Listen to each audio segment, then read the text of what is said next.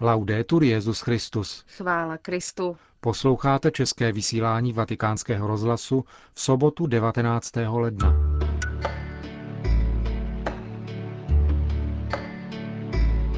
Benedikt šestnáctý. přijal seminaristy z římské koleje Capranica, další biskupy arabských států a prezidenta republiky Togo.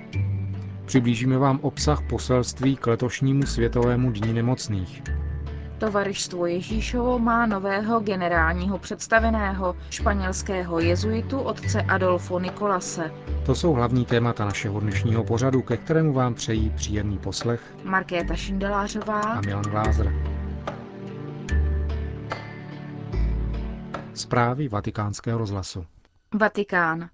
Podstatnou důležitost spirituální dimenze při kněžské formaci dnes připomenul Benedikt šestnáctý. při svém setkání se skupinou představených a studentů koleje Capranica, vedenou kardinálem Kamilem Ruinim. Setkání se koná každoročně v období kolem svátku svaté Anežky, patronky koleje, jejíž studenty byli i Giacomo della Chiesa a Eugenio Pacelli, později papežové Benedikt patnáctý. a Pius dvanáctý.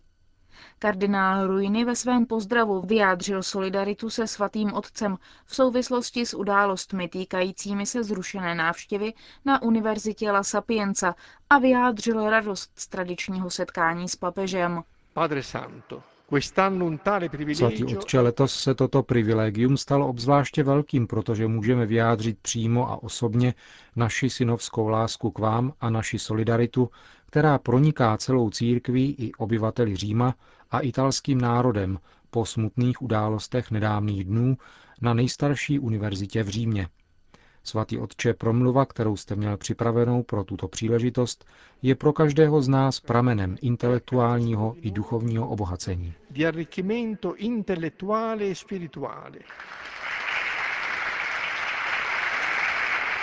Benedikt šestnáctý. poté, co poděkoval kardinálovi Ruinimu za jeho slova, připomněl staletou historii a dlouhou tradici věrnosti církvi a jejímu pastýři, kterou se kolej Capranica vyznačuje. Kolej, která slouží formaci kněží, založil v roce čtrnáct set padesát sedm kardinál Domenico Capranica, od jehož smrti letos uplyne pět set padesát let. Benedikt šestnáctý. připomněl, že kardinál Capranica také v konstituci koleje stanovil, jaké mají být aspekty formace kandidátů kněžství.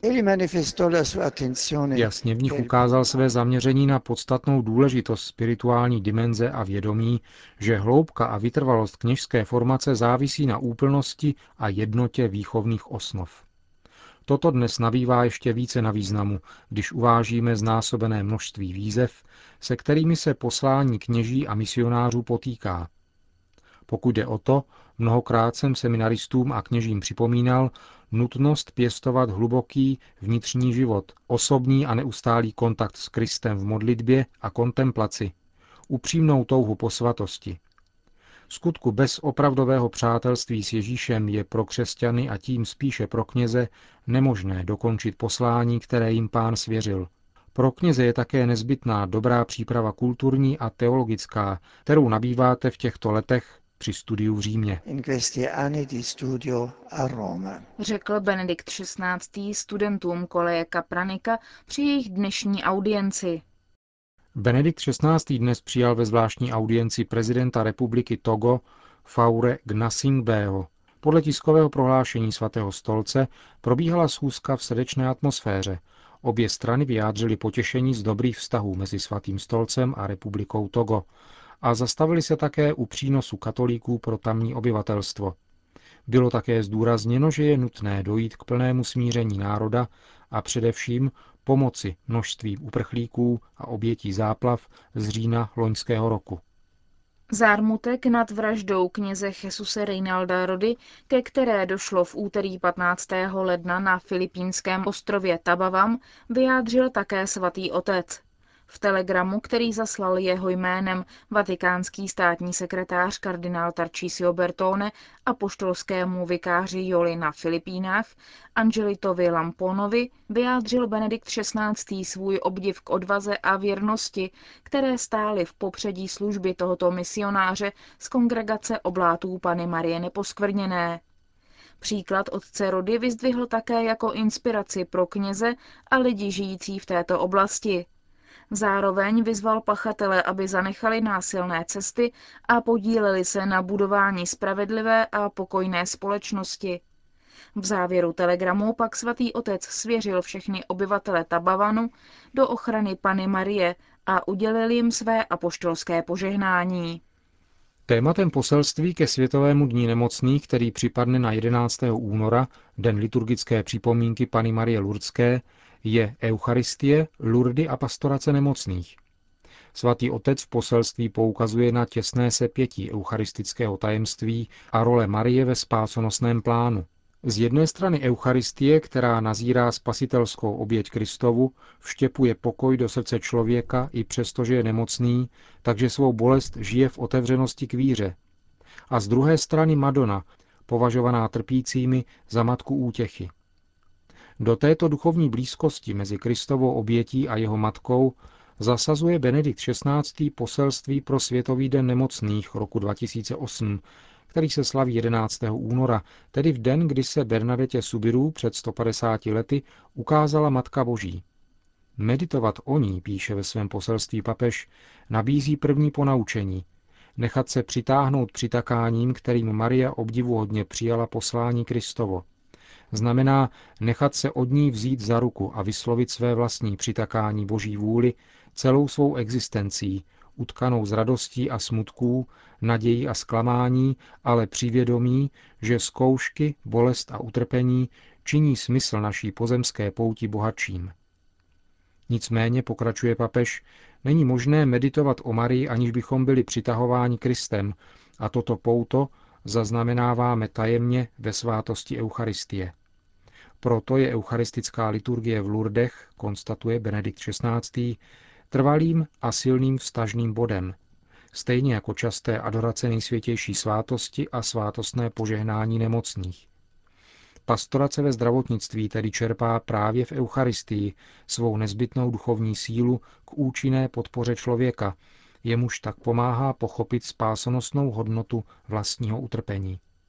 Papež končí své poselství pobídkou k plnému docenění šťastné náhody souběhu letošního sto padesátého výročí mariánských zjevení v Lourdech a Mezinárodního eucharistického kongresu, který se koná letos v kanadském Quebec. V Quebecu, uzavírá Benedikt šestnáctý, se medituje o tajemství Eucharistie jako daru božím pro život světa a ve Světovém dní nemocných se v ideální duchovní paralele slaví nejen účinná účast lidského utrpení na spásonosném díle božím, ale v jistém smyslu mohou ti, kteří věří, požívat jeho slíbené drahocenné plody, protože bolest přijatá s vírou stává se branou vedoucí do tajemství Ježíšova vykupitelského utrpení a spolu s ním také do pokoje a štěstí jeho vzkříšení. Řím. Tovaryštvo Ježíšovo má nového generálního představeného. Stal se jím španělský jezuita Adolfo Nicolás. dvě stě sedmnáct delegovaných volitelů z celého světa tak nadpoloviční většinou hlasů zvolilo svého nového generálního představeného. Jeho jméno se pak jako první dozvěděl svatý otec, který volbu schválil.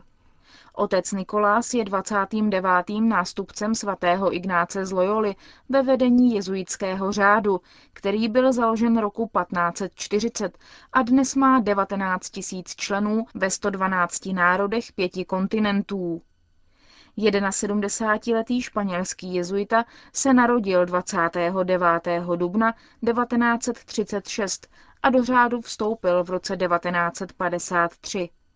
Hned po studiích filozofie odešel do Japonska, kde byl po studiích teologie roku devatenáct set šedesát sedm vysvěcen na kněze. Potom absolvoval další teologická studia na Papežské gregoriánské univerzitě v Římě a od roku devatenáct set sedmdesát jedna vyučoval na Sofia University v Tokiu.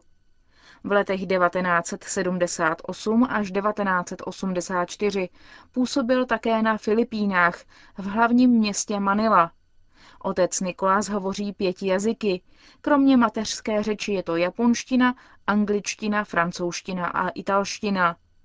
Zítra odpoledne budou účastníci generální kongregace spolu s ostatními jezuity přítomnými ve Věčném Městě slavit mši svatou za předsednictví nového generála otce Nicolase v kostele del Jesu, kde spočívají ostatky jejich zakladatele. Quebec. Arcibiskup Quebecu kardinál Marc Ouellet oznámil, že svatý otec se nezúčastní osobně čtyřicátého devátého mezinárodního eucharistického kongresu v Quebecu, který se bude konat od patnáctého do dvacátého druhého června. Kardinál Ouellet to řekl s odvoláním na obdržený dopis od státního sekretáře svatého stolce kardinála Bertoneho, který to odůvodňuje šetrností vzhledem k papežovu věku a zdravotnímu stavu a také již dost bohatým programem papežových cest v příštím roce. Slavnostem Mezinárodního eucharistického kongresu bude proto předsedat zvláštní papežský legát. K jeho účastníkům však Benedikt šestnáctý promluví prostřednictvím přímého televizního přenosu. Vatikán. V průběhu příštích tří let bude ve Vatikánu provedena konzervace architektonických a uměleckých památek na náměstí svatého Petra a bude také zmodernizováno jeho osvětlení.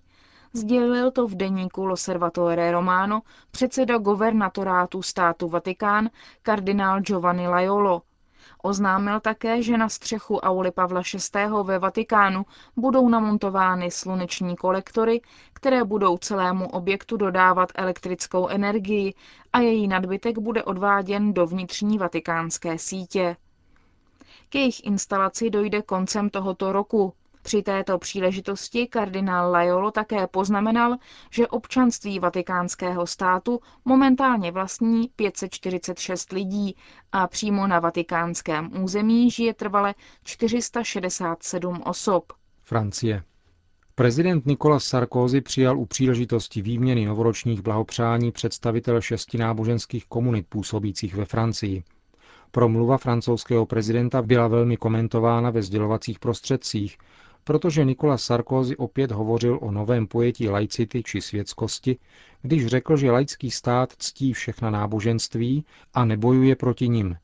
Podobně jako ve své promluvě během své návštěvy v Římě, kde francouzský prezident také pojednával o tomto tématu, poukázal i nyní na potřebu nového vymezení odluky státu od církve, který se ve Francii řídí zákonem z roku devatenáct set pět.